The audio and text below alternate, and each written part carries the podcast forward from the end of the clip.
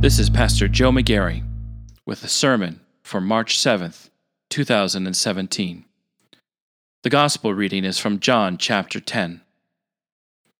Very truly I tell you, anyone who does not enter the sheepfold by the gate, but climbs in by another way, is a thief and a bandit. The one who enters by the gate is a shepherd of the sheep. The gatekeeper opens the gate for him, and the sheep hear his voice. He calls his own sheep by name and leads them out. When he has brought them all out on his own, he goes ahead of them, and the sheep follow him because they know his voice. They will not follow a stranger, but they will run from him because they do not know the voice of the strangers. Jesus used this figure of speech with them but they did not understand what he was saying to them. So again, Jesus said to them, Very truly I tell you, I am the gate for the sheep. All who come before me are thieves and bandits, but the sheep did not listen to them. I am the gate. Whoever enters by me will be saved, and will come in and go out and find pasture. The thief comes only to steal and kill and destroy. I came that they may have life and have it abundantly. The Gospel of the Lord. Grace, mercy, and peace be unto you from God our Father and our Lord and Savior, Jesus Christ. Amen. What comes into your mind's eye? What do you think about when you hear the words abundant life?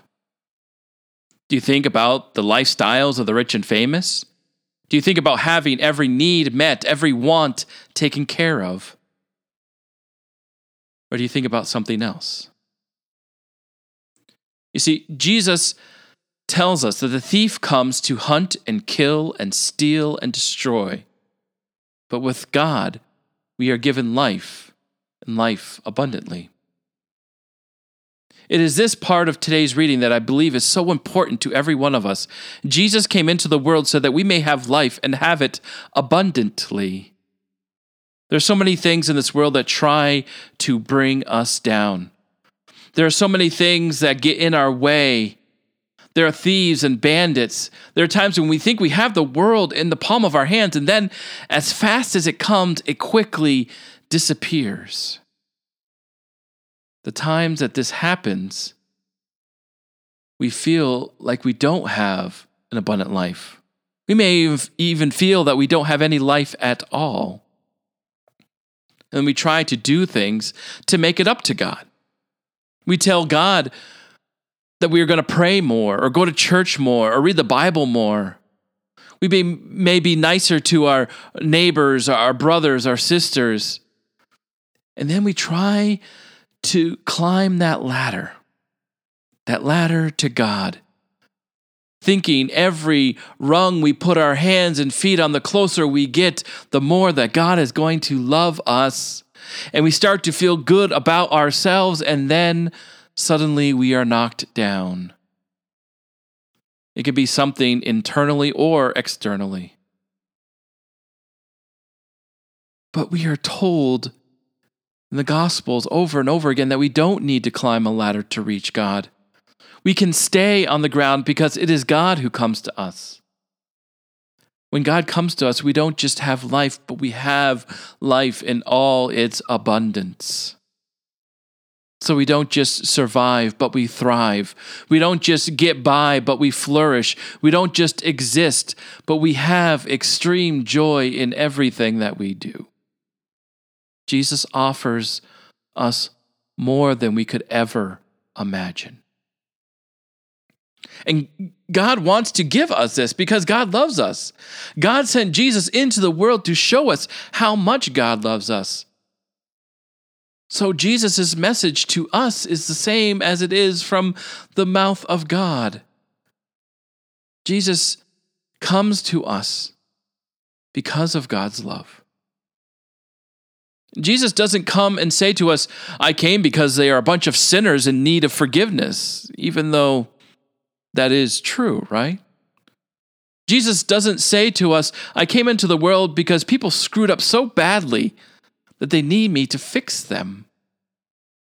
Instead, he says, I come that they may have life and have it abundantly. which tells me our salvation is not dependent upon what we do. We are free to do in this life as we please. We are, are free, and that freedom can be dangerous, but also can be exciting. Our freedom gives us an opportunity not only to love ourselves, but to love and serve one another. We don't have to worry about saying the right prayers or going to church every day or any number of things to earn God's favor. Instead, we can reach out and love and serve our neighbor because now we have an opportunity to live life to the fullest, to live life in all of abundance. Now we are free. So, what helps me to live in this freedom is to think about what it means to have an abundant life. What does that actually look like? And for many, I believe that abundance means affluence. To have these riches so you don't have to worry about anything, that everything is provided for. To live an abundant life means that you have this successful job, that you are fulfilled emotionally, physically, spiritually, that the life you desire is the life that you are currently living. But I don't really believe that's how Jesus defines abundance. Abundant life, according to Jesus, isn't really that impressive, especially when you compare it to what we think abundant life should look like. There are three things that I think really define abundance when, as Jesus talks about it. It means you are protected, you are provided for, and you have the sense of presence of God in your life. See, when Jesus talks to his disciples in the passage that we read today about Jesus being the shepherd, this comes off the heels of Jesus and his disciples witnessing a blind begging man on the street asking for a meal. This man is constantly exposed to the world and he has no protection. He doesn't have people to surround him and to love him. He is alone and he has to fend for himself. Jesus sees this man when so many people could not or would not see him. He reaches down and he restores this man's sight, making it possible for him to see again. And in this healing, this man is protected. In this healing, his needs are provided for. And in this healing, he knows the presence of God. Now, Jesus doesn't ensure that this man has the best of the best. He doesn't even ask him to claim his faith to believe, but because of Jesus' actions, this man does believe. Abundant life, according to Jesus, is knowing that you will be safe and sound, that you can trust that your basic needs will be met, and you can believe that you are never, ever alone. After the formerly blind man has been thrown out by the religious leaders, cast out by the community, exposed to the elements, Jesus finds him and he protects him. He is now one of Jesus' own. The blind man is now a sheep of Jesus' fold, part of his community. And when you know that Jesus is with you, that God loves you, how can your life not be abundant? we as a church talk about our identity as the people of God. We talk about our mission as a church. And our mission is to respond to and share God's love with all people. Now, what if that looked like us protecting people, providing provisions for people, and being the presence of God in the world? Because when these things are taken away, it is then you start to question what is abundant life. You start to ask yourself if it is possible to ever have abundant life again. So, this would look like us protecting people, to stand with those who are hurt or lost, to stand up for those whose rights are taken away because of what they look like, who they love, or where they come from. This looks like seeking out the homeless, the unemployed, the underemployed, to stand up for those who are unable to stand for themselves, to speak out for those who do not have a voice. to protect people, to ensure that they are safe. To provide provisions brings me back to the Lord's Prayer Give us today our daily bread. There are things in this world that we need. There are things that we need that people lack. So, to know that someone is out there who can help fulfill those needs, to provide for those who are lacking basic things in their life, that is an amazing ministry. And to be the presence of God in the world is to represent God in all that we do, in all that we say, in who we are.